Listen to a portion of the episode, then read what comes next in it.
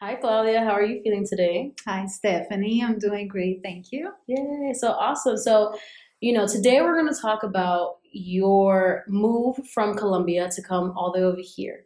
So, where did you grow up specifically and what was your childhood like? I was born in Cali, Colombia. I I can say I had a, a, a beautiful childhood, meaning that you know, I grew up with my parents in the same house, same neighborhood um, same friends. So it was it was a good childhood. I I went to the same Catholic school. I went to a private old like an all girls private school my entire life. So I did I started in kindergarten and I I went you know I stayed in the same school until I graduated from high school. That's awesome. So that all sounds great. So what made you decide to leave Colombia? But I mentioned in the you know being in the same household, being in the same school, mm-hmm. you kind of can say that I had a very um, organized life, mm-hmm. right? So I I again I, I grew up in the same house and the same school, so that transition to a new country was a little out of that comfort zone, mm-hmm. right? But it wasn't something that it was, you know, planned. You know, uh, I guess you know after I graduated from high school, the goal was again. I actually applied to uh, another Catholic university, mm. and I got in, and and so the goal was to finish my degree in psychology, and after that, I guess get a job and you know stay in Cali. Mm-hmm. But I guess life had a different type of plan for me. And uh, what happened was that, you know, after graduating from high school, going into um, studying my degree in, in psychology, going to my university, one of my close friends from that, from those friends from my neighborhood that mm-hmm. I mentioned that I grew up with, he said that he was moving, and mm-hmm. you know, just important to to highlight that um, um we're talking about the 90s. It was maybe 1998, mm. you know, when I was in my second year of getting my degree in psychology. Mm-hmm. And and so it, it was not as the world that we know today.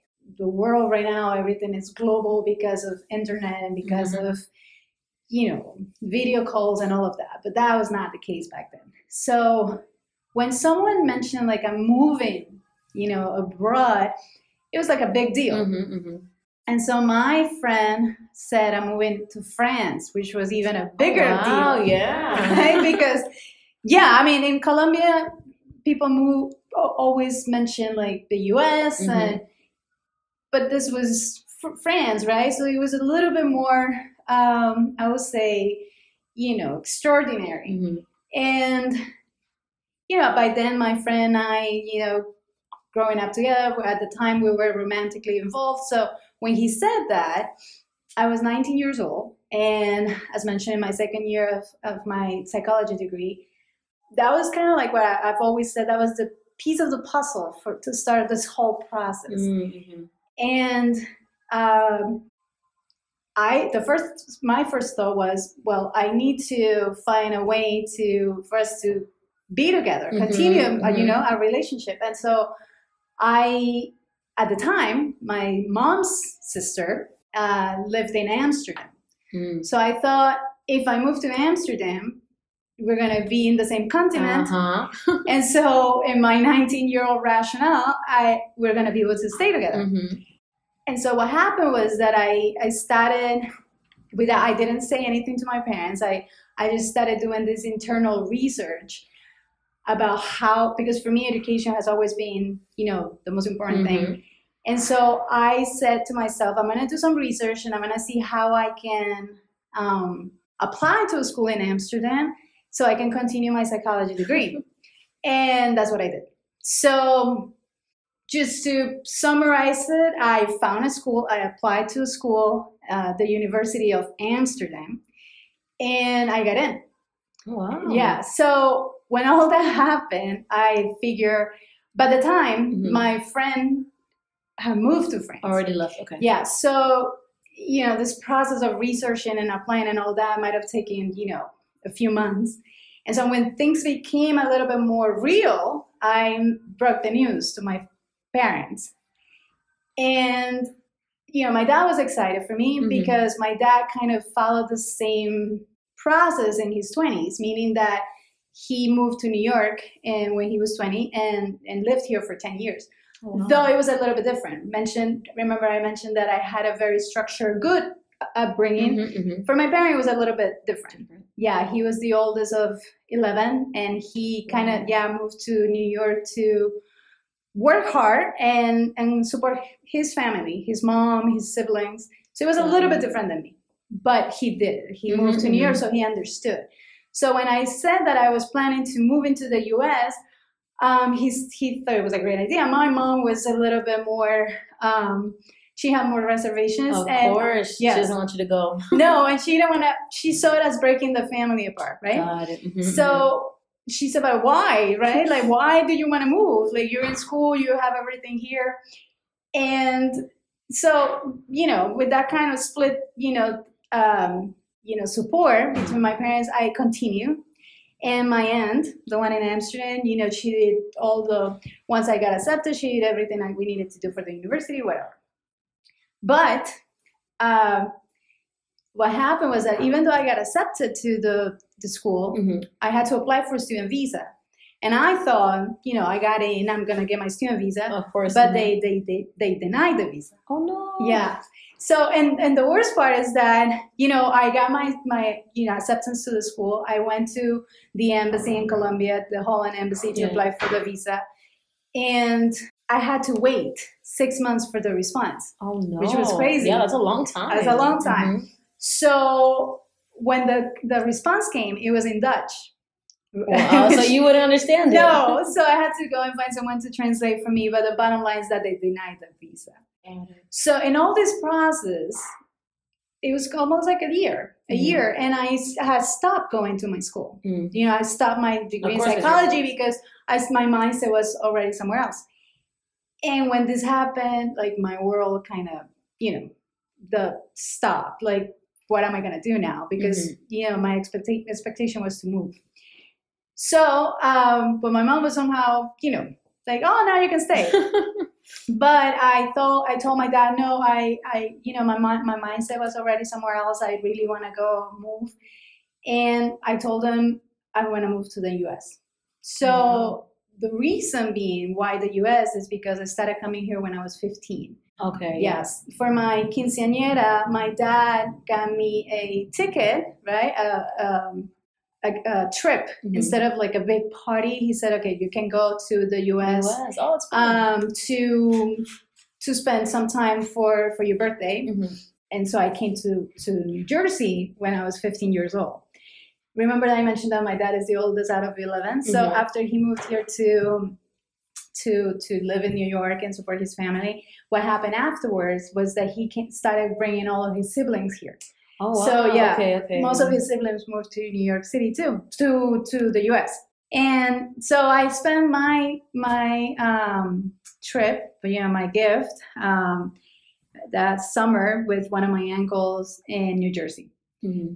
And the, the second time I came to New to New Jersey was for when I turned 17. It was one of my cousins who invited me. So I was familiar mm-hmm. with the US. But I told my dad, I can't go to Amsterdam, but I'm gonna call my uncle and that lived in, in that still lives in New York. Mm-hmm. And I told my dad, if he says that I can move to New York and live with him, I will move. Um, I will move to New York City. And that's exactly what happened. My uncle said, Yes, it's okay for you to move. And a week later, I was here. Wow. Oh, so it was a really fast process from the France to this one was very fast. Yes, and very different, right? Mm-hmm, so for mm-hmm. Amsterdam, I had everything planned. Yeah. I had a school in mind. I knew what I was doing. I knew that I, I even knew that I had to learn Dutch before continuing my psychology degree. Oh wow! Right? Mm-hmm. I got I had a school. I had everything. For New York, I had nothing. I no I plans. Just, no plans whatsoever. I just, you know, I, I all I needed was for my uncle to say yes, you can move in with me, and and that's what happened. A week later, I was here. Wow. So that was a fast transition, right? So now that you are in New York City, you came, you're living with your uncle. What were your first experiences? What was the plan now? Right. So I had no plan. and uh, what happened was, you know, I I arrived in New York and I woke up the next day and after crying, I don't know for how because I didn't know what I was going to do. I told myself, okay, I'm here and let's see what's to happen. Mm-hmm, mm-hmm. And I just, I, I, my mindset in my mind was, this is my home now. New York City is my home now. Oh. Yes. And that's how everything started. Okay, so now that you were in New York City, right? No plans, right? So, what were some of your goals, right? So, you were a person that went to college, right? Were you planning to continue your studies in now New York City? Yes, yes, absolutely. So, an important point to make, right? When I moved, I moved to New York with my student visa. No, with my tourist visa. Mm-hmm. I had a tourist visa from the time that I came here when I was 15. Got it. And yes. those visas, they used to give them for five years. So mine, Mm. mine was still, you know, still able to travel with my tourist visa when I from when, when I was 15. You know, that's the first thing. I I was a tourist, right? And but I also knew that here I had to take care of myself Mhm. Meaning my parents were not going to send me money from Colombia, right? Mm. Because they were not in no position to do that. Mhm. Actually, at the time, there was my family, my parents, you know, in- we were having a little bit of financial difficulties. So I had to take care of myself. And so the first thing was I needed to find a job. And my my uncle he used to work at a at an Italian in an Italian restaurant here in, in, in New York City, and so he found me a job as a hostess. So that was my Oh, first first job awesome. in New York. Yeah, and I started working. I don't know five days later, but Wow. remember, yeah. So I went from you know my home Mhm. to like really taking care of my life on my own. I, I came here when I was 20. I wasn't a young girl anymore, Mhm. but I was still in a place where I was I hadn't done this ever before. Yeah, You know, mhm. right? So I started working as a hostess and then I worked there, I don't remember, maybe for like six months. And then after that, I, I, I started working for a gym. And so that's an important point because I started exercising when I was 15 years old. Mm. And that has been a big, big part of my life that became very useful with, you know, with my life here in New York City. Um, so I got that job uh, at this gym as a receptionist after the hostess job, and that's how I was able to get into the fitness kind of environment. Um, while I was doing that, I I started, like you said, how am I going to continue my degree from Mhm. Colombia? And so I first started, you know, some English uh, as a second language in Roosevelt Avenue in Queens at, at an institute. And then I felt like, no, I need something a little bit, you know, stronger or Mhm. more structure. So I found CUNY and uh, the City University of New York, which I, I've always, you know, thought that is one of the best places in, in, you know, in New York City Definitely. for education. And and so I started my English as a second language classes at LaGuardia.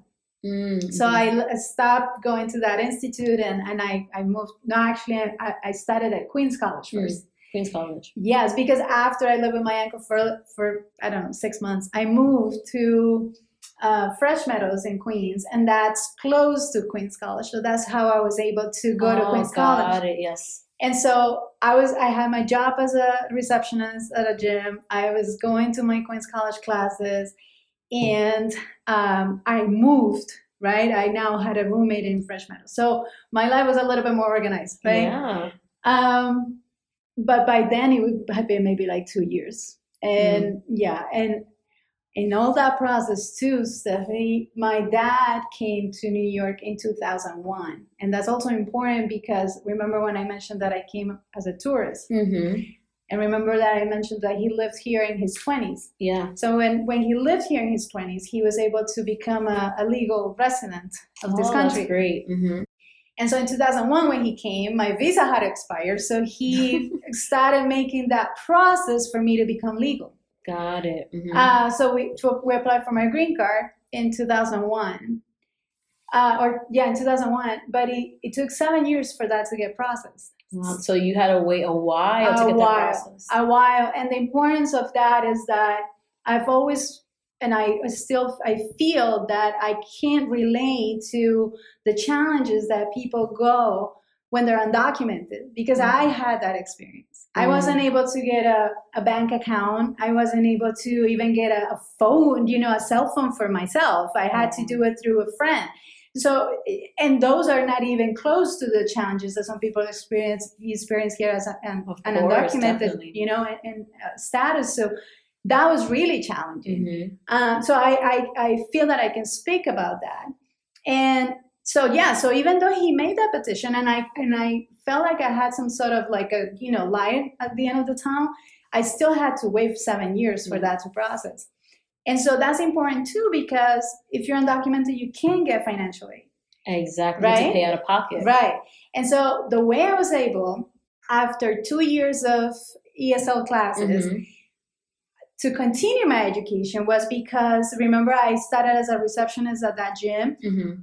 What I decided to do was to become a trainer, a personal trainer, mm. and start working as a personal trainer to be able to pay for my education. So that's oh, what I did. That's awesome. Yeah, yeah. So so I did, you know, I continued my my ESL classes at, at CUNY, but I also started get uh, studying to get my personal training cert- certification. Mm-hmm. And when I did that, when I got my certification, I applied to a very very good uh, health club that um, no longer exists. It was called Sports Club LA, and so I worked there um, started working there in 2004.